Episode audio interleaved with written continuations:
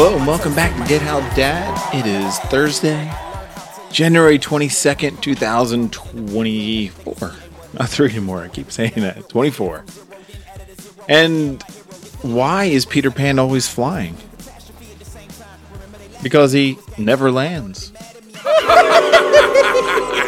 so it's Thursday, and I know I think I skipped a couple episodes under the weather this year. I don't know what's up going. Ugh, I don't know what's happening this year, but there's a bunch of bugs going around, and you can hear, probably hear my voice. I got it.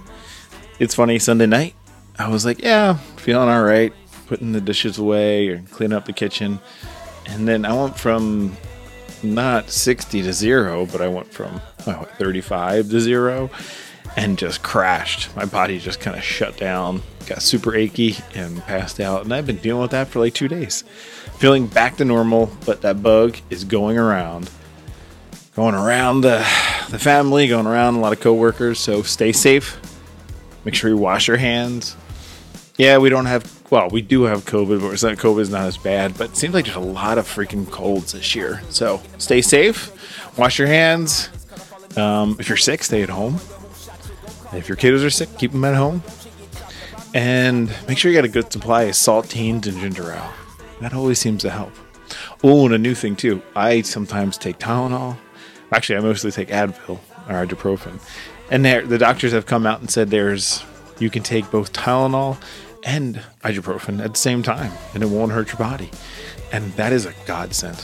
Seriously, godsend. Take them. You got to be careful because the Tylenol you can only take every six hours, and ibuprofen eight hours. So make sure you're spacing it out. Um, take it every eight hours, but for us old people, it works and it lasts a long time. I hope you're having a good week. It is Thursday. We're getting close to the end of the week. Keep kicking ass, and I will leave you with a joke.